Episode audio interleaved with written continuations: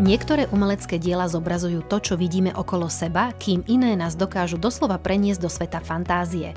Svojimi motívmi dráždia našu predstavivosť a vyvolávajú v nás viac otázok ako odpovedí. V tejto minisérii podcastov Art Story vám ponúkame návod, ako a kde tieto odpovede hľadať.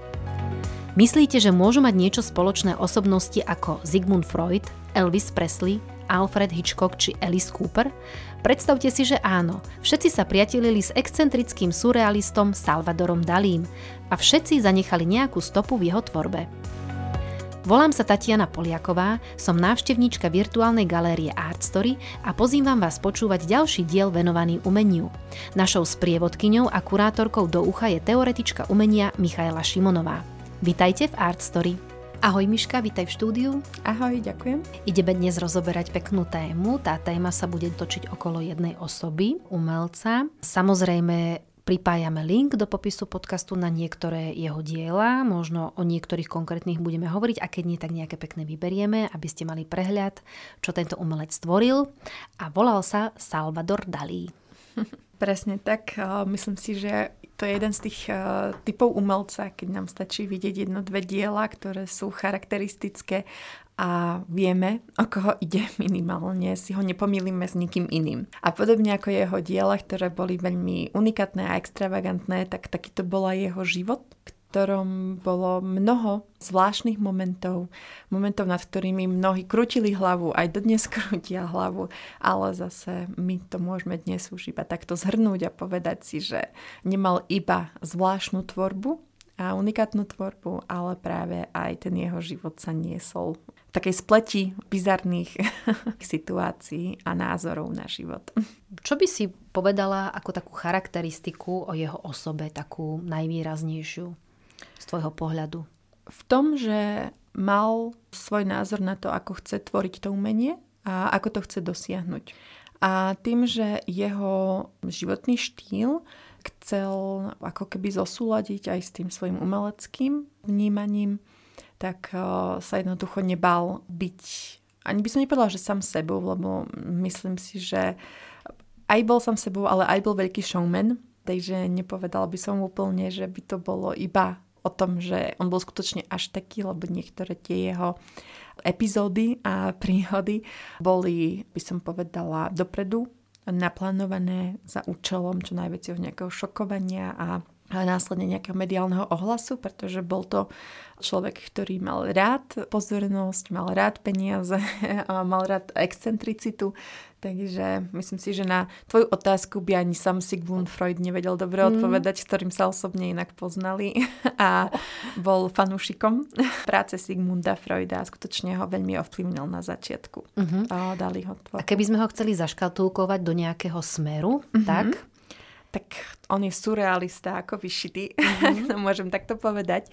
Je asi taký najznamejší predstaviteľ surrealizmu z eh, vytvarného mm-hmm. umenia.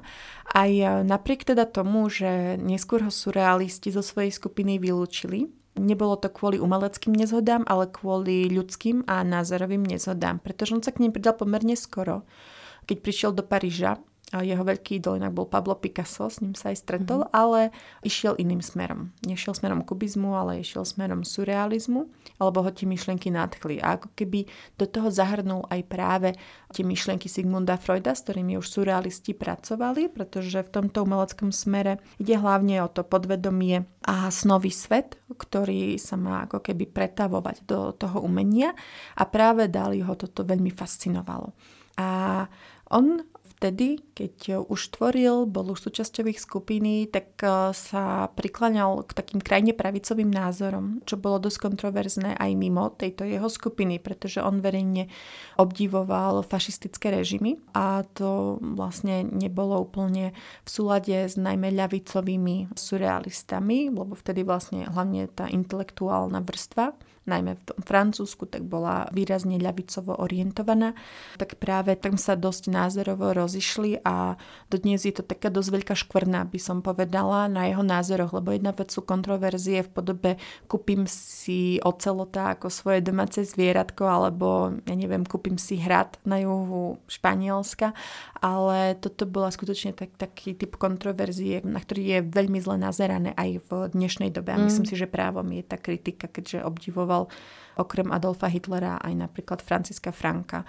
Takže neboli to úplne postavy, na ktoré by sa aj v tedajšej dobe, aj v dnešnej dobe nazeralo s nejakým pátosom alebo obdivom. Mm-hmm. Ale aj napriek teda tomuto pôsobil v skupine surrealistov a skutočne to formovalo začiatky jeho tvorby, ktorá bola teda excentrická, ale on už od raného detstva sa prejavoval ako veľmi svojrázny človek, ale zároveň aj talentovaný umelec, pretože jeho také prvé dochované dielo, ktoré máme k dispozícii, namaľoval už v 6 rokoch, keď to bola krajinka z okolia jeho rodného mesta a práve jeho mama bola tá, ktorá ho podporovala dosť výrazne v jeho umeleckej tvorbe, aj keď je taká zaujímavosť, že teda jeho mama zomrela, keď on mal iba 16 rokov, čo dosť ťažko niesol a nevedel sa s tým dlhú dobu vyrovnať. Ale ďalší člen jeho rodiny, ktorý zomrel, to bol jeho brat, ktorý zomrel práve 9 mesiacov pred jeho narodením. A keď ho zobrali jeho rodičia na hrob svojho brata, tak mu povedali, že on je reinkarnáciou svojho brata. A to sa tiež potom prejavilo aj do mm. jeho tvorby. Čiže neboli to nejaké veci, ktoré by boli zanechané v tej minulosti, ale s ktorými potom aj on pracoval, sa tak vymaľovával z týchto svojich podvedomých traum. Mm. Čiže aj podľa takého toho psychologického hľadiska. No minimálne bol takýto excentrický človečik aj v živote, aj v tvorbe, lebo aj tá jeho tvorba nebola na tú dobu nejakým spôsobom, nebol na to až tak pripravený, že až do takýchto pôjde mierok, lebo nebolo to niečo abstraktné, čo on robil. On zobral vlastne tie formy, ktoré boli a pretavil tie formy, prípadne ich skombinoval do fantastických tvárov. A to bolo práve niečo iné, že nebol to nejaký kubizmus ako Pablo Picasso, ano, že úplne tú formu rozbil, ale práve preto to bolo také viac šokujúce alebo také ťažšie pochopiteľné, keď si človek mal predstaviť tie bežné predmety v takýchto úplne iných uhloch pohľadu a v úplne iných formách. Veľa ľudí si inak um, predstavuje, áno, že Dali určite bol na drogách, keď mal uh, takéto vízie a že to bolo v nejakých drogových opojeniach, pretože skutočne pôsobil tak, ale v skutočnosti nemáme žiaden dôkaz, že by niekedy požil nejakú drogu. Mm-hmm. On aj povedal taký slávny citát, že I don't do drugs, I am drugs, mm-hmm. čiže neberiem drogy, ja som droga vo voľnom preklade. Ale mal veľmi zvláštnu metódu v tom, že on snažil sa navodiť si iný stav, to tohto vedomia, kde by videl takéto rôzne obrazce, ale nie pomocou drogy, ale pomocou napríklad toho, že sa intenzívne sústredil na jeden objekt, až kým ho nevidel nejako úplne inak, alebo nezačal halucinovať na základe toho. Alebo sa dostával do spánku a potom sa prudko prebudil, mal taký mechanizmus, ktorý ho prebudil ako náhle, padol do mikrospánku a potom keď sa zobudil, tak hneď ako keby maľoval a zachytával to, čo videl práve v tej spánkovej fáze.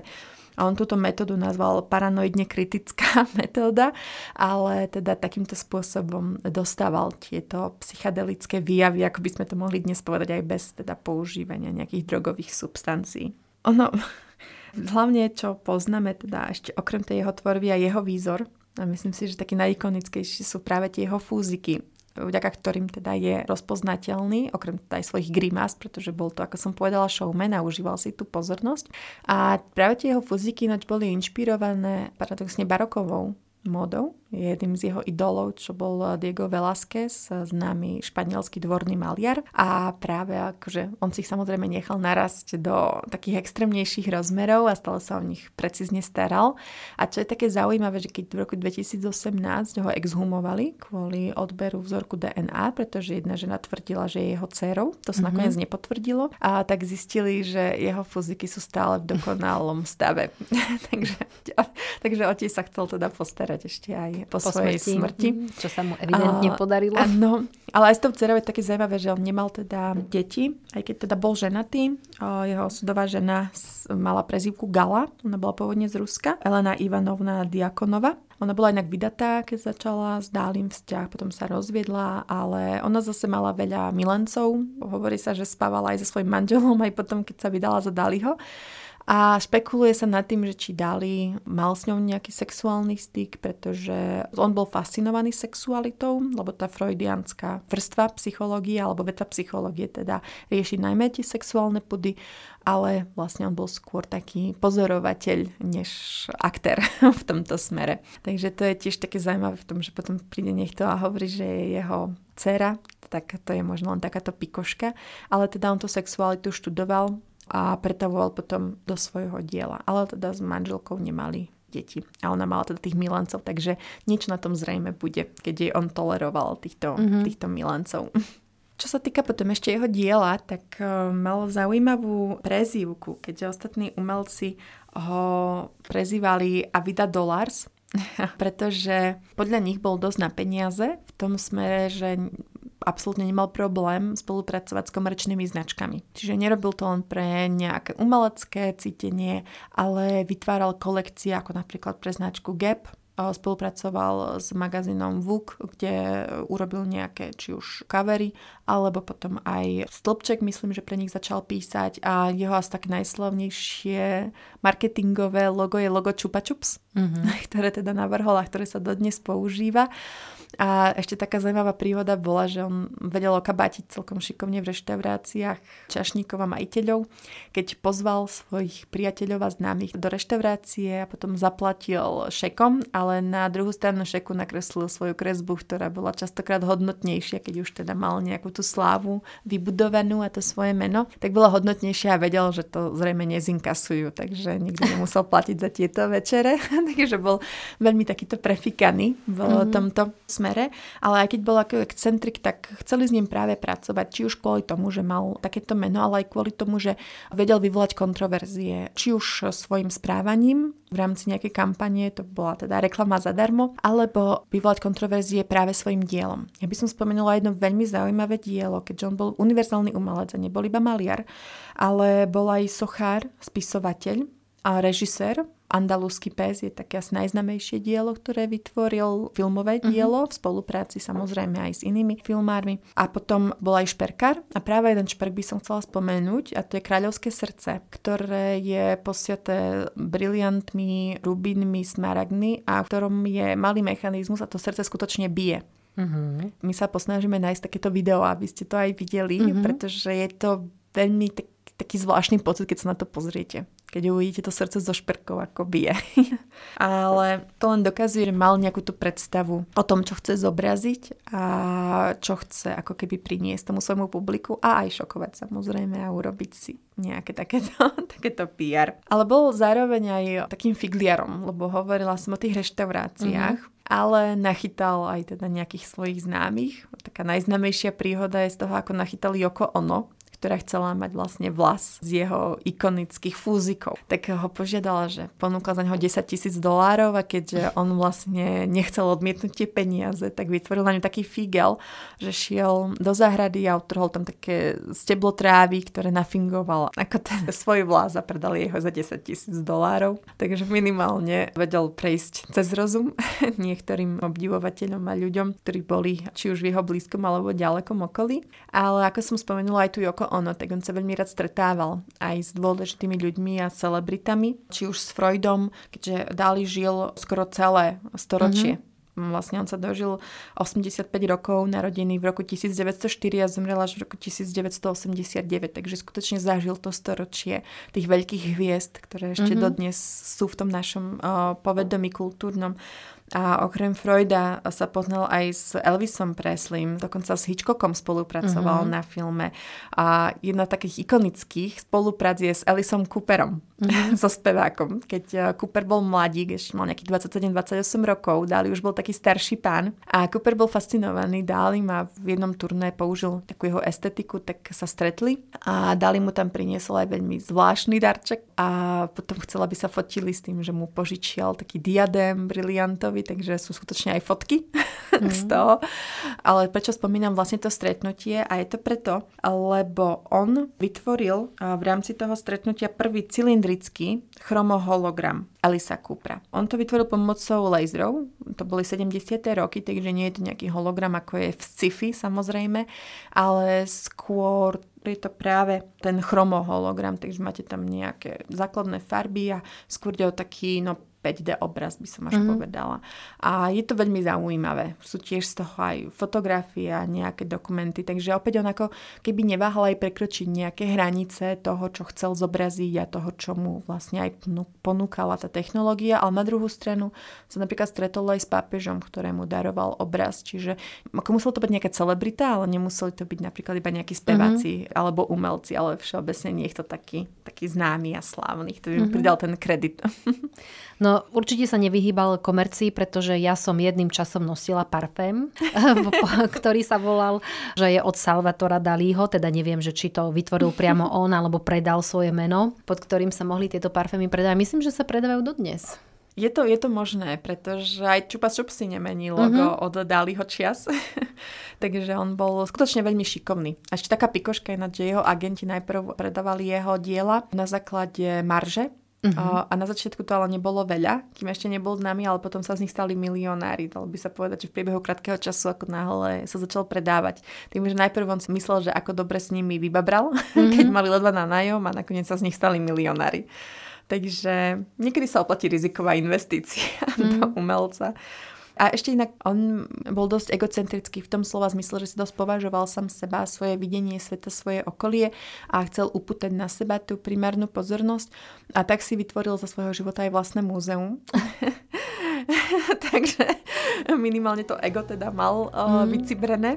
Ono to začalo tak, že v tom svojom rodnom meste Figueres, kde sa to múzeum aj nachádza, tak ten starosta vlastne od neho požiadal jeden obraz, aby podaroval vlastne tomu mestu. A Dali si povedal, tak ja vám dám celé múzeum. Tak začal tam stávať to múzeum na budove vlastne bývalého divadla a tam je aj pochovaný, pretože tam prežil vlastne aj posledné roky svojho života. Takže to je tiež taká pikoška. Že vo svojom múzeu býval. Áno, áno, býval a potom tam bol aj pochovaný. Úžasné. Ak sa chcete dozvedieť o umení viac, vypočujte si aj naše ďalšie epizódy vo vašich obľúbených podcastových knižniciach. Nájdete nás aj na Facebooku a Instagrame ako Artstory Podcast alebo na našej webovej stránke artstory.sk, miesto, kde príbehy ožívajú.